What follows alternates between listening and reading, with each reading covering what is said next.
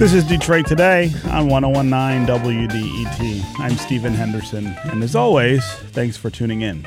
As the federal government shutdown drags on, more consequences are becoming evident. That includes the many ways a shutdown affects the least economically secure Americans. SNAP, WIC, EITC, these are all federal programs that have a direct impact on low income households. And if the government continues not to operate, it could make recipients of those programs even more vulnerable than they already are. That's where we want to continue the conversation here on Detroit Today, talking about the effects of the shutdown. And joining us to talk about that is Gilda Jacobs. She is president and CEO of the Michigan League for Public Policy. Gilda, welcome to Good Detroit morning. Today. Thank Uh, you. Thanks Thank you. for joining us. Uh, so let's let's start with that list of programs I just talked about, uh, uh, the benefits that they have to low income households. How vulnerable are they uh, now that the government is shut down, and especially if the shutdown continues and more parts of the government are affected? Sure. So let me first say that I, I just think that people under, need to understand the angst and uncertainty that people are having and experiencing, just not even knowing what might happen to their food assistance or their federal housing or, or rent subsidies. Um, you know, these are like really, really important um, services for people's lives day to day. So um, there's just uh, you know a lot of uh, a, a lot of anxiety over what's going to really happen to me. So, you know, one thing that we're very concerned about is is SNAP food assistance. We've got over uh, 1.2 million people in Michigan that use that use SNAP. It's like one in seven people. Uh, many of those um, many of those people are kids, and um, where there seems to be um, uh, enough enough um, money to go through February. Um, thank God. um, the you know we don't know what, what's going to happen after that. So um, there really needs to be put in place some some uh, long term plan for funding SNAP if if the shutdown continues uh, through the end of February. Now what we're seeing is that many of um, sort of the food assistance partners out there, Focus Hope is one of them, for example, um, they're using their emergency money and emergency food um, to be able to provide um, food to to uh, folks that that need it. And there is one program actually that um, you know that is running out of uh, money for it's, it, these boxes that go to, to seniors. Um, but when you think of an emergency, uh, in my mind, it should not the, the the, the emergency provisions that nonprofits have should not be because there is a sort of self-imposed uh, crisis by, by the, the, the Fed as opposed to a real crisis in somebody's in somebody's life. Um, because I don't think that's really what um, those um, uh, services were really meant to, to provide for, not because the government is at, is at a standoff. So you know we've got food, we've got um, um, we're you know people are not sure as I as I mentioned about federal housing and rental subsidies. Uh, we're entering into the coldest time of um, uh, of the year. Again, so people risk losing their place to to live. And then we have to look at the earned income tax credit um, refunds that so many uh, low-income folks depend on uh, to get back at this time of year to catch up with medical bills, maybe to buy that new set of tires that their car needs, um, uh, perhaps to catch up on rent payments, and um, we've got three quarters of a million uh, Michigan families that receive this earned income tax credit. So if that doesn't come because there are shortages of IRS staff, um, it really helps. Um, uh, it really doesn't help them make ends meet, uh, and also the, the earned income tax credit puts close to two billion dollars back into our economy. So there's truly a ripple effect of, of you know what what could happen here. Uh, so when the government steps away from this space because of something like a shutdown, who is it who's asked to step up to help, and is there enough help to make sure that people aren't aren't so bitterly affected by it? Um, is there enough help? Boy, that's I guess it really depends on how long this shutdown would happen, uh, would last. Um, I think there is help out there, but again, um, the the way the budgets are set up for uh, for the agencies and organizations that are there to help people that are in trouble, it, it, their budgets are not based on the fact that a government shutdown, you know, is is happening. So I personally think that there could be a longer term effect on the budgets of, of these organizations that are set up to help people that that uh, are in crises. Um, and you know, I, I you know, I it, it just really bothers me personally that you know that whether it's the president or some of the others that are um, uh, really digging in their heels around this, where people are, you know, the people are are um, somewhat pawns in this political game, games, gamesmanship. Hmm. The, the very people, the very uh, uh, policymakers that are doing this, I have never had a problem um, whether they're going to put food on their table or decide how they're going to uh, use their their income to you know buy food or pay rent or or, or pay for their medical bills. Um, the reality is that people should supersede any of this political gamesmanship and people are are going to be directly affected by this.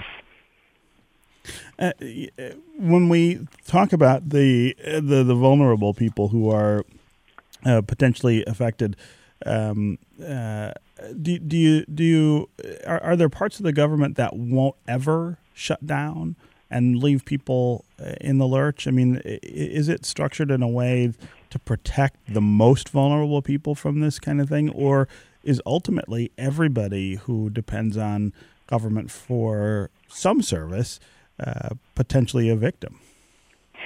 Potentially, again, it depends on how uh, how long this lasts. Um, I think that there are certain parts of the government that will always be funded because um, they're concerned for for the safety of um, of our residents. But in terms of sort of these kind of essential services, I think that there's definitely some concern, a major concern, um, that those services are going to um, uh, dry up for a while. Um, and so it's like school lunches and breakfast and, and the WIC program. Um, but also, it, it's not just low income folks. We have in Michigan federal workers, close to 6,000 federal workers, most of them in southeast Michigan, who live paycheck to paycheck, and their own livelihoods are, are being affected by this. Their families are at risk. Um, and, um, you know, we, we, we, we passed a policy years ago, which um, I think I've mentioned on this show many times before, an asset test on food assistance. Hmm. When something like this happens and you think that people would might, might because of this policy that we have in Michigan, be forced to uh, go into savings um, before they could receive food assistance because the government is involved in political gamesmanship over a wall um, is is so disturbing to me. It, it's just it's outrageous, hmm. honestly. Hmm. I also wonder what you're hearing from lawmakers who are in the middle of this deliberation. Uh, do they realize the impact of the shutdown on uh, vulnerable classes of people? Uh, and I, and I'm really curious about uh, you know the, the the partisan divide here. Are you hearing different things from Democratic lawmakers than than Republicans? You know, I mean, I, I'm only hearing what I'm reading. To be honest with you, I'm not. Um, I've not had a direct conversation with um, uh, any of our lawmakers um, right now.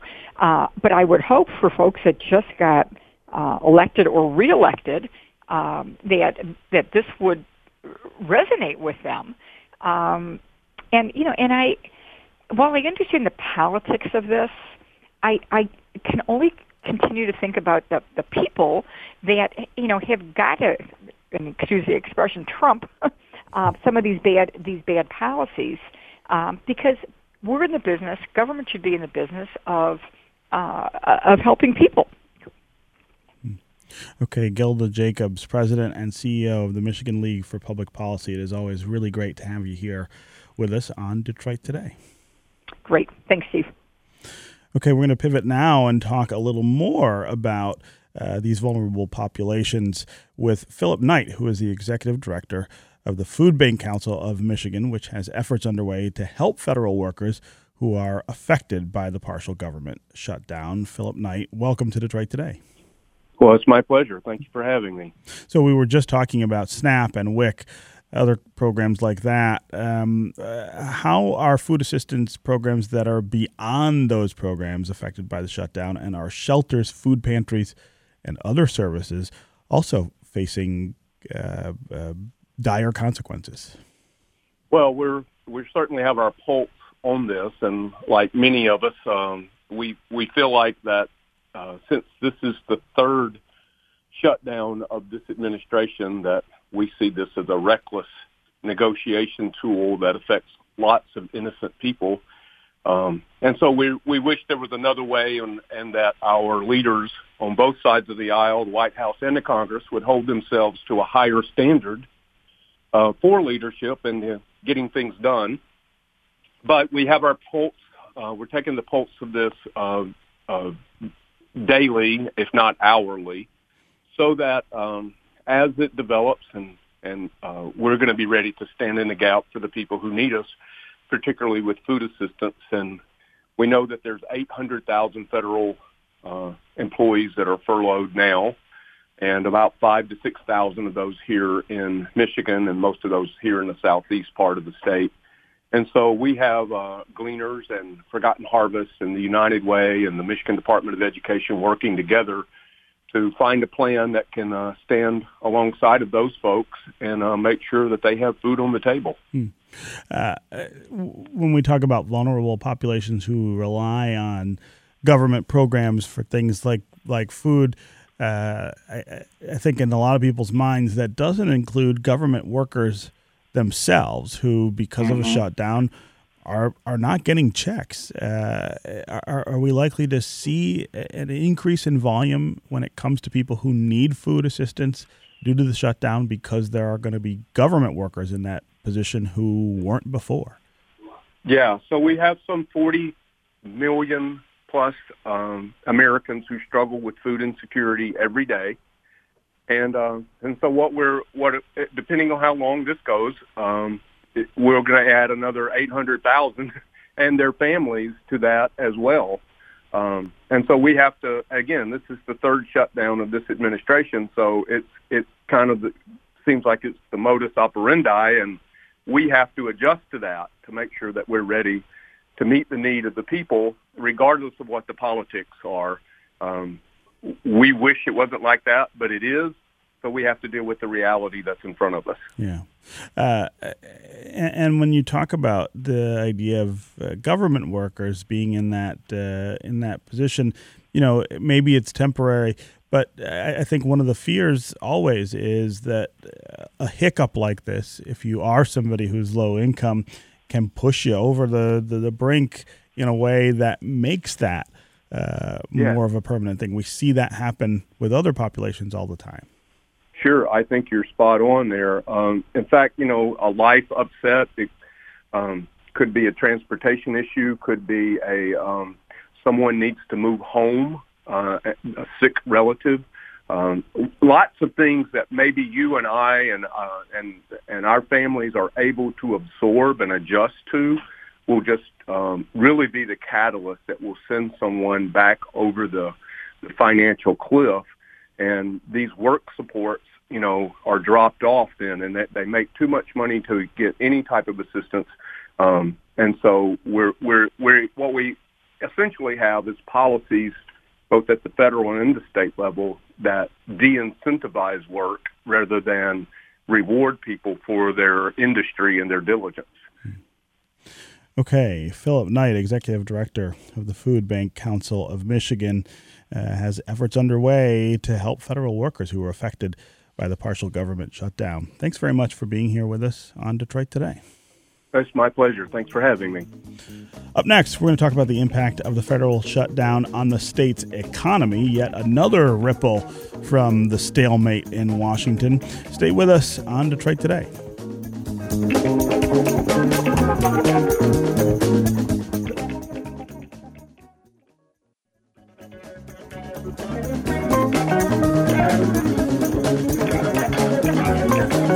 Detroit Today on 1019 WDET. I'm Stephen Henderson. And as always, thanks for joining. We are talking about the various ripple effects of the partial government shutdown in Washington. We were talking about how it will impact people who are in uh, vulnerable economic situations and their families, uh, people who already receive government assistance, and some of the government workers who are now going without paychecks. We want to broaden the lens just a little bit right now and talk about the shutdown's effects on Michigan's economy. And joining us to, to flesh that out is Charles Ballard. He is an economist at Michigan State University. Charles, welcome to Detroit Today. Thanks. Thanks for having me on your program. So let's talk about which sectors are most impacted in the state by something like a federal shutdown of the government.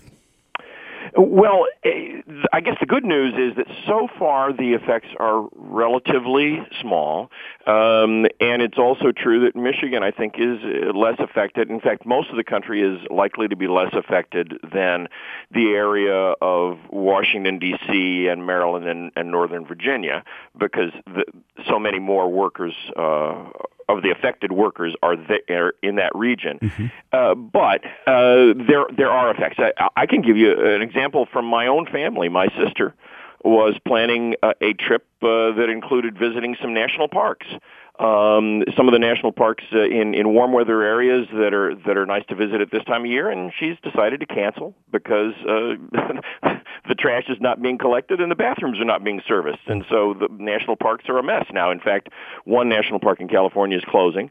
I don't know how many Michiganders are going to be unable to to go to national parks, but that's that's one thing. Um, the um, National Transportation Safety Board is not investigating crashes, and so that has effect all over the country. Crop reports by the Agriculture Department are being are not being issued. Farmers rely on those reports. Uh, we're not yet to planting season, but if that delay continues for long enough, that'll have an adverse effect on our agriculture system. Mm. Um, the, the list goes on and on, but uh, that's a Oh, and and I guess maybe my my one of the most ironic and interesting is that um, since the Justice Department is affected by this, judges in immigration cases have been hundreds of judges who handle immigration cases have been furloughed. So there are now uh, lengthening delays in hearing um, cases associated with undocumented immigrants and asylum seekers, which of course is supremely ironic since that is sort of the, the source of the shutdown in the first place. Mm. You know, one of the things that I think doesn't that doesn't always occur to people immediately when they think about something like a government shutdown is that the government eh, and the money it spends uh, are are a big part of our economy overall, right? I mean, if you if you divide Absolutely. our economy into sectors, the government sector is is an important part of it, and that keeps some of the other sectors going. Are we starting to see yet the effects of that withdrawal? In other words, because the government is partially shut down, is not spending as much money, and that has an effect on other parts of the economy. I, I we've already seen it. I think um, at uh, various uh, uh, places near national parks all around the country and uh, some of the museums in Washington D.C. If you've got a business that relies on foot traffic uh, close to those locations, those businesses have already been affected adversely. I think beyond that, the next big wave of a hit to the national economy and to the Michigan economy it will happen tomorrow if this is not resolved because tomorrow is uh, the day when 800,000 affected federal workers will not get their paychecks unless something miraculous happens. Um, as I say, a lot of those are in the D.C. area, but there are some of those, there are federal workers in Michigan. Um, they're not going to get their paychecks. And, uh, you know, a lot of people rely on that paycheck, let's face it. Uh, uh, you've got a mortgage to pay. You've got uh, groceries to buy for your family. Um, and those folks are going to be in serious financial trouble, and they're going to have to cut back their spending where they can. Uh, that will have ripple effects uh, wherever those uh, workers are. Uh, and then a, a sort of a related thing there are these stories that you may have heard. Uh, Transportation Security Administration uh, workers, in large numbers, have been calling in sick um, because they're um, concerned that their livelihood is about to go away, and some of them are believed to, you know, be looking for second jobs and stuff like that. Well, that means that when I I'm traveling. Uh, uh, a couple of days from now, when I go to the airport on Sunday, I think I'm going to have to leave uh, a little bit more uh, more time. Mm-hmm. Uh, if you want to join the conversation here, uh, talk about the federal government shutdown and the effects that you're seeing here in the state of Michigan, give us a call 313 577 1019. That's 313 577 1019. You can also go to the WDET Facebook page and put comments there, or you can go to Twitter and hashtag Detroit Today, and we will try to work you into the conversation. My guest is uh, Charlie Ballard. He is a Michigan State University economist. Let's go to Dave in Ann Arbor. Dave, what's on your mind? Yeah, hi, Stephen. Um, my name is Dave Fanslow, and I'm the president of the AFG 3908 that represents NOAA's Great Lakes Environmental Research Lab in Ann Arbor. Hmm. And I just wanted to draw everybody's attention to the fact that there's a lot of science right now not being done that's going to have a long-term ripple effect um, on the economy, like you were mentioning. Our laboratory runs a bunch of supercomputers that are crunching data that's used to develop the next generation weather forecasting models and how the Great Lakes interact with weather systems as they move over Michigan and the Midwest.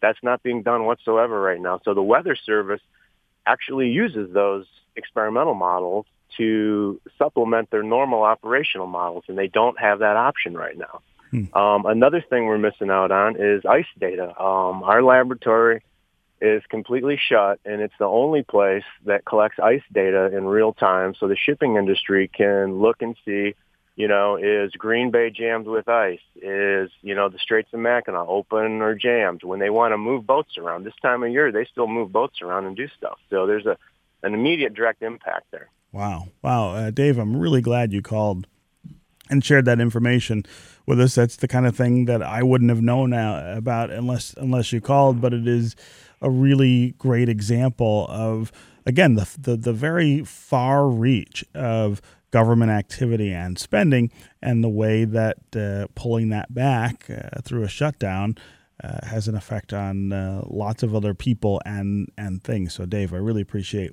the call and the comments. Let's go to Angela in Detroit. Angela, welcome to Detroit today. Hi, thank you. I've been listening to this and getting a brilliant idea. The idea is that it not be a partial shutdown, which is getting at all these low-level people we're talking about, but a complete shutdown, including the president, so that until all of the people we've elected in uh, Washington have helped us fill up the $500 billion that the president wants. When we get that much saved from not paying paychecks, then everybody can go back to work and the president can have his wall. How about that? Angela, that is a very creative solution to the problem that we're that we're facing. I really appreciate the thought you put into that. Uh, Charlie Ballard, talk about uh, talk about whether that's possible. Is is a total government shutdown possible? First of all, I'm not I'm not certain I've ever heard of something like that. And if we did, would it save the money, the five billion dollars that uh, the president wants for his wall? Uh, well, I, I think a total. I, I have never heard of anybody uh, seriously considering a complete government shutdown. That would mean uh, that the uh, all of our military would have to stand down. Right. Uh, we would have, you know, all all of our missile defense would would shut down. Uh, you know, there are certain things that are really viewed as essential. But you know, the comment from Dave, your earlier caller, we're trying to remind people that there are a lot of things that well, maybe they're not as essential as uh, the military, but they're pretty darn important. And uh, I think this this speaks to a, a big problem that we've had in America for decades. Uh, when uh, Ronald Reagan said the nine most dangerous words in the English language are "I'm from the government and I'm here to help." That kind of broad brush uh, characterization of quote government end quote i think has been very damaging because it's made people forget that government is police protection, it's fire protection, it's the, the weather service, as as your caller was talking about. It's um, it's Social Security, it's Medicare, it's Medicaid. Uh, it, it, there are lots of things. The vast majority of things that government does are things that, in fact, have wide approval, and, and yet we have this this mantra about well, we don't like big government, and so there's a sort of a disconnect there. Um, but I don't think that we're likely to get ever a total government shutdown. I think that would be a, a dangerous thing. Uh, but you know, if you were to shut down everything, it would it would save money. It would uh, save money, sure. That's that's definitely true. And the president is only asking, well, only he's asking for 5.7 billion dollars, and uh, that's a lot of money. But against the um, background of a government total government budget, which is uh, pushing up toward four trillion dollars, it's it's not all that huge. Uh, again, thanks for the call and the suggestions there, Angela. let's go to TJ in Ann Arbor. TJ, I've only got about a minute left, but I wanted to make sure to get you in here. Good morning, Stephen. Thank hey, you. Sure. Um, I'm the national representative for the American Federation of Government Employees. Uh, and uh, one thing Dave from NOAA forgot to mention was that we'll be held, holding a rally at the federal building in Detroit, the McNamara building on Michigan, today at noon. Uh, anybody who uh, agrees with the uh, federal workers that the shutdown should end should come and join us. Mm. Uh, yeah, I'm, I'm glad you called and uh, reminded us of that, uh, TJ. Uh, if people feel really strongly about uh, Congress getting this resolved with the president, uh, that is definitely one way to show it is to show up at at a rally. Charlie, before I let you go, again, I've got a, just a little bit of time left, but but talk about what you think a reasonable compromise might look like here to get the government back open. A, whether a compromise is possible, that depends upon political factors, and uh, who knows. Uh, I did hear Senator Paul of Kentucky yesterday say, "Split the difference." president's asking for five plus billion, give him two and a half, and and uh, open up the government. I don't actually think that's going to happen, at least not right away, because I believe that the Democrats feel that they're in a very strong position because a majority of Americans, according to surveys, uh, do not side with the president on they this oppose, issue. They oppose the wall. That's right. Yeah. Okay, Charlie Ballard, Michigan State University economist. Always great to hear from you here on Thank Detroit you, Stephen. Today. Yeah. All right, uh, that's going to do it for us today. I will be back tomorrow, and I hope you will too. Always remember that if you had to miss any of today's show, you really don't have to miss out on the conversation. If you go to iTunes or wherever it is that you download podcasts, you can download and subscribe to Detroit Today. You can take us with you and you can listen to us whenever you are ready. I will be back tomorrow and I hope you will too. This is 1019 WDET, Detroit's public radio station, the community service of Wayne State University. We'll see you tomorrow.